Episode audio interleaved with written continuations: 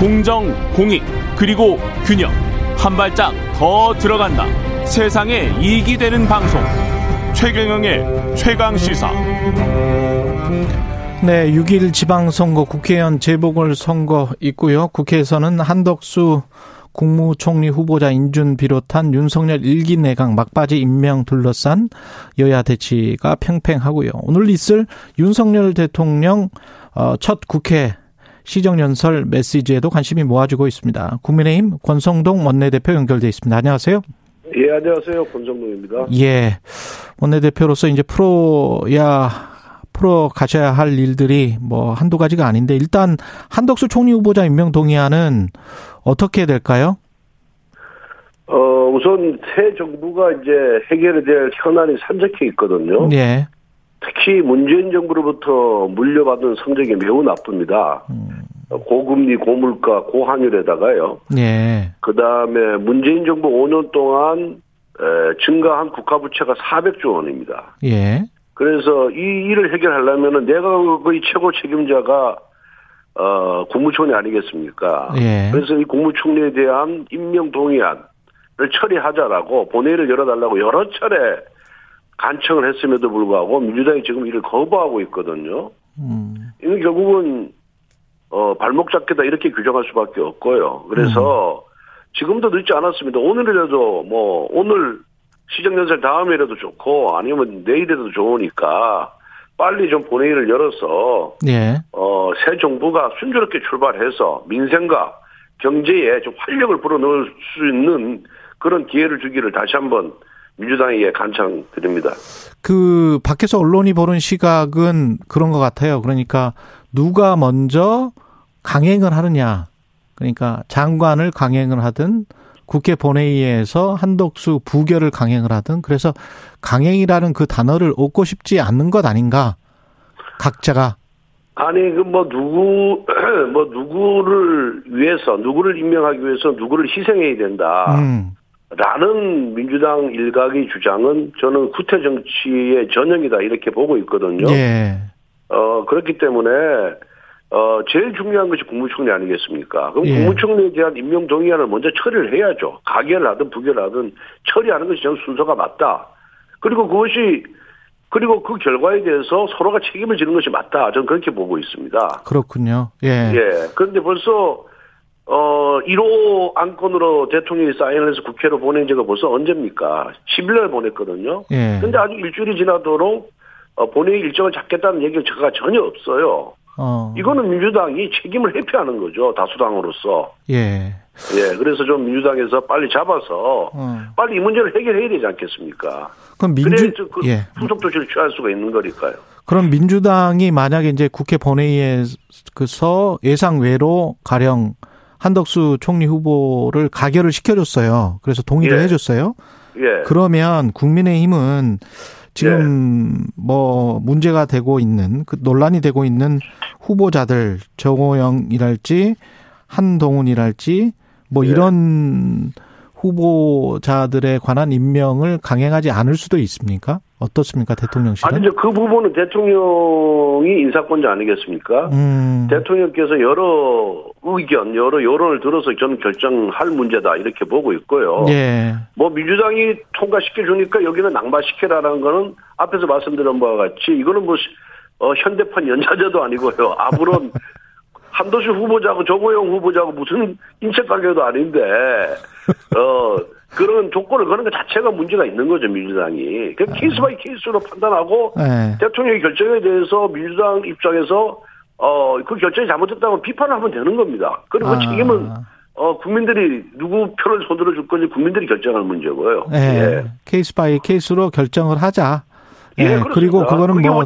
책임 예. 책임을 지라고 하면은 우리는 책임을 예. 지겠다 이런 아니, 말씀이시죠. 한덕수 총리 후보자 입장에서 음. 얼마나 억울하겠습니까? 음. 정호영 낭만시켜서 자기를 임명한다 그런다면은 음. 자기가 무슨 정호영 후보자 종속 변수도 아니고 그렇지 않습니까? 예. 입장을 바꿔놓고 생각하면은 있을 예. 수 없는 주장입니다. 알겠습니다. 그리고 추경과 관련해서는 뭐 민주당은 뭐 일단은 찬성은 하지만 선거 심사를 벼루, 벼르고 있고 특히 이제 기획재정부와 관련해서 세수 추계 오류가 이게 혹시 의도적인 게 아니냐 뭐 정부가 바뀌고 나니까 확 늘었다 세수가. 이건 뭐 이건 뭐냐? 예. 예. 진짜 민주당의 주장이 옹색하고 예. 예, 그리고 사리에 맞지 않, 않다. 제가 먼저 이렇게 지적을 하겠습니다. 왜냐하면은 네. 그 세수 추기한 사람이 누굽니까? 문재인 대통령이 임명한 민주당의 홍남기 부총리입니다. 음. 그 홍남기 부총리가 한 것을 어 갑자기 정권이 바뀌었다고 해서 정권이 바뀐 지 이제 며칠 됐습니까? 이거는 무슨 숨은 의도가 있느니 기재부가 장난을 쳤느니 하면서 또 국정조사를 하- 하겠느니 하면서 이렇게 협- 협박 내지 그 공세를 펴는 것을 보면서 참 어이가 없다 이런 생각이 들고요. 예. 1사분기가 끝나야 세수 추계가 정확하게 나오는 겁니다. 예. 그런데 1차 추경은 2월 달에 했거든요. 선거 전에 했지 않습니까? 예. 그러니까 그때는 세수 추계를 할 수가 없는 거예요. 음. 그걸 현실적으로 다 알고 계시면서 왜 그런 주장을 하면서 정치 공세를 펴는지 저는 이해할 수가 없고요. 예, 그래서 어 그래서 1, 차 때는 1차 추경할 때는 17조 원을 전에 국채로 발행했습니다. 왜? 세수 추계가 안 됐기 때문에. 음. 그런데 이번에 2차 추경 윤석열 정부가 2차 추경 편성을 하면서 세수 추경을 해보니까 어 잉여 세수가 많이 생기겠다. 음. 생각보다 세수가 많이 들어오겠다고 해서 그, 그, 그 중에서 9조 원을 갖고 1차 추경에서 빚을 졌던 국채 음. 발행을 했던 중에 9조 원을 상환하겠다, 갖겠다고 하는 거 아니겠습니까? 재정건전을 예. 위해서. 예. 그런 프로세스를 다 아시는 분들이, 과정을 다 아는 분들이 왜 이렇게 엉터리 주장을 하면서 국민의 그런 눈과 귀를 가리는지 저는 이해할 수가 없습니다. 음. 타이밍이 좋았을 뿐이다. 국민의힘. 그렇, 예. 그렇습니다. 예, 예, 예. 예. 지금 저 그 시정 연설을 하고 밥 먹, 밥 먹는 거 있잖아요. 그밥 먹는 거요? 예. 예, 예, 예, 초청 예, 만찬 밥 먹는 예, 거. 예, 예, 예. 그게 이제 뭐 서로 간에 어떻게 커뮤니케이션이 된 건가요?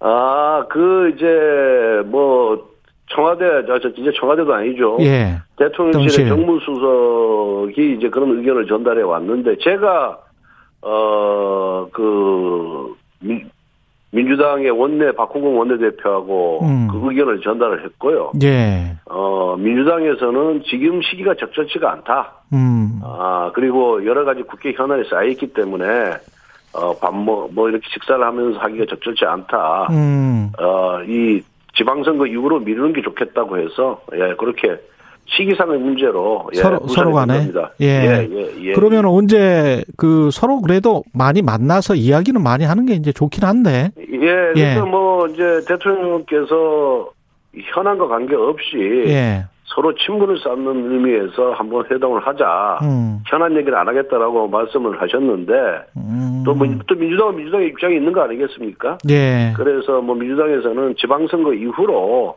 그리고 국회 원구성이 제대로 된 후반기 원구성이 제대로 이후로 하자 그래서 예. 저는 뭐 또 그것도 일리가 있다 그래서 그럼 그렇게 하자 이렇게 얘기했습니다. 예. 그리고 인선에 관해서는 한 가지만 더 그 확인차 그러니까 case by case로 하는 것이지 그리고 절차대로 하는 것이지 총리 후보자 인준 동의안 가결이든 부결이든 하고 그 다음에 차례차례 가자. 이게 예. 지금 국민의힘 입장인 거 어떤 그 안에서의 어떤 정치적인 서로 간의 협상이나 뭐 이런 거는 있을 수 없다. 그렇습니다. 예, 예, 예. 아, 혹시 뭐, 누구는 이렇게 하면 어떻게 하는 그 언론에서 지금 생각하는 뭐 이런 거는 이- 있을 수가 없다. 이런 말씀이시죠? 예, 예, 예. 그건 적절치가 않습니다. 예. 예. 알겠습니다. 그리고 대통령실 비서관 관련해서 윤재순 예. 총무비서관 같은 경우에는 그 오늘 뭐 한국일보였나요? 음담 음담 패설이 원래 변명 별명이었을 정도로 검찰 내에서 조금 말이 그리고 성추행 의혹이랄지 뭐 뭐로 이런 것들 때문에 좀 징계를 받고 그랬었나 보더라고요.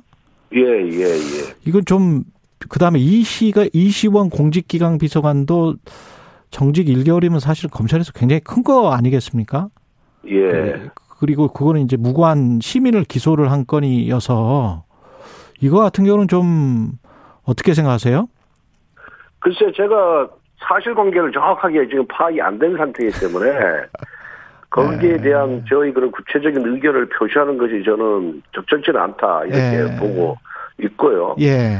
이시원 비서관 같은 경우에는 그게 네. 무슨 저게 서울시 무슨 공무원 탈북 공무원 무슨 그 간첩 사건 간첩 조작 사건 예. 예, 그 증거 조작을 국정원에서 했는데 음. 이시원 검사가 그 증거 조작 사실을 모르고 기소를 했다. 음. 그래서 그런 거기에 대한 이제 도의적인 책임 결과 책임을 지고 아마 징계를 받은 것으로 이렇게 알고 있어요. 이- 그러니까 이시원 비서관 자체가 무슨 그 증거 조작에 가담하거나 예. 알고 묵인했던 사항은 아닌 것으로 그렇게 알고 있고요.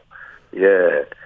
어, 총무비서관 같은 경우에는 제가 정확하게 사실관계를 예. 예, 모르고 제가 들은 바가 없어서 음. 예, 제 의견을 얘기하기는 지금 단계에서는 좀 부적절하고 뭔가 좀 사실관계를 가 명확하게 밝혀진 후에야 예. 어, 제 입장을 얘기하는 것이 맞다 이렇게 보고 있습니다.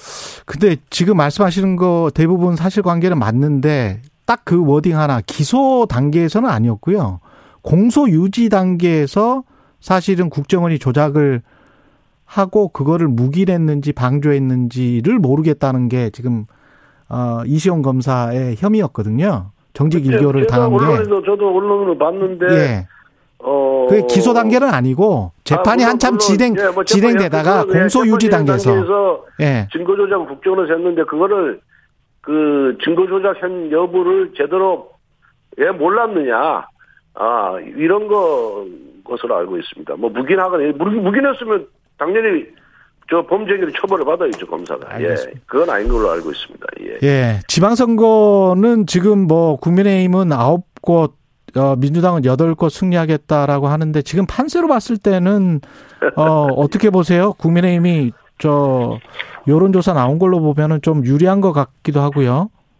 글쎄 뭐 여론이라는 것이 이제 계속해서 이제 변동이 있으니까 예. 여론조사 결과를 갖고 뭐 결과를 예측하기는 쉽지는 않은데 예.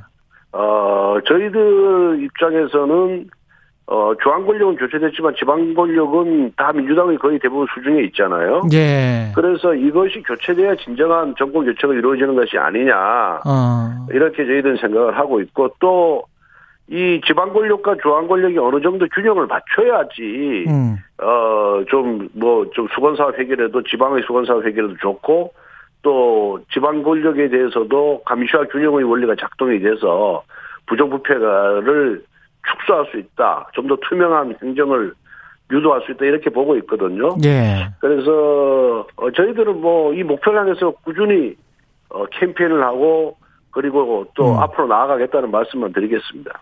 그리고 이제 뭐 지방선거에 더불어민주당 이재명 상임고문이 인천 개항을 재보궐선거에 예, 나오게 되면서 예, 어, 국민의힘이 비판이 거셌습니다. 그러니까 예. 이제 이재명 상임고문 쪽은 진짜 도둑이 누구냐 뭐 이러면서 반발을 하고 있, 고 예. 5050 시티 화천 특검하자 이렇게 역제안을 해놓고 있습니다. 그러니까 50시티라는 게 제주 오등봉 개발 사업, 양평 공, 공지구, 부산 예. LCT, 대장동 화천대유 이거 다 합해서 특검하자. 그 다음에 이제 뭐뭐 불체포 특검과 관련해서도 서로 간에 지금 이야기가 예. 나오고 있고요. 우선 특검은 음. 지난 대선 과정에서도 이재명 후보는 특검하자. 그런데 민주당은 특검 반대했거든요, 사실상. 음. 이런저런 조건을 붙여서 예. 특검을 무산시킨 장본인입니다. 그렇기 때문에 민주당의 특검 주장은, 특검 주장은 저희들 입장에서는 믿을 수가 없다. 그건 진정성이 없다라고 보고요. 예. 그 다음에 뭐 LCT 사건은 언제 끝난 사건입니까? 이미 수사해가지고 다 기소됐어요, 관련자들. 음. 근데 그 LCT를 꺼내드는 것 자체도 참, 어, 옹색하다, 이렇게 음. 보고 있고, 양평도 마찬가지입니다. 오히려 대장동, 백천동, 성남 FC 의혹 사건, 여기에 대해서 특검을 해야 되죠. 예. 그걸 하면 우리 나머지 건 다 받겠습니다. 진짜 하겠다 그러면은. 예. 그리고 예. 이 돈에 대장동에서 돈에 먹은 집단이 누굽니까? 김만배입니다. 김만배 일당인데 김만배가 이재명 후보하고 얼마나 친분 관계가 깊습니까? 여기까지 하겠습니다. 예. 예, 고맙습니다. 대단히 나은 국민의힘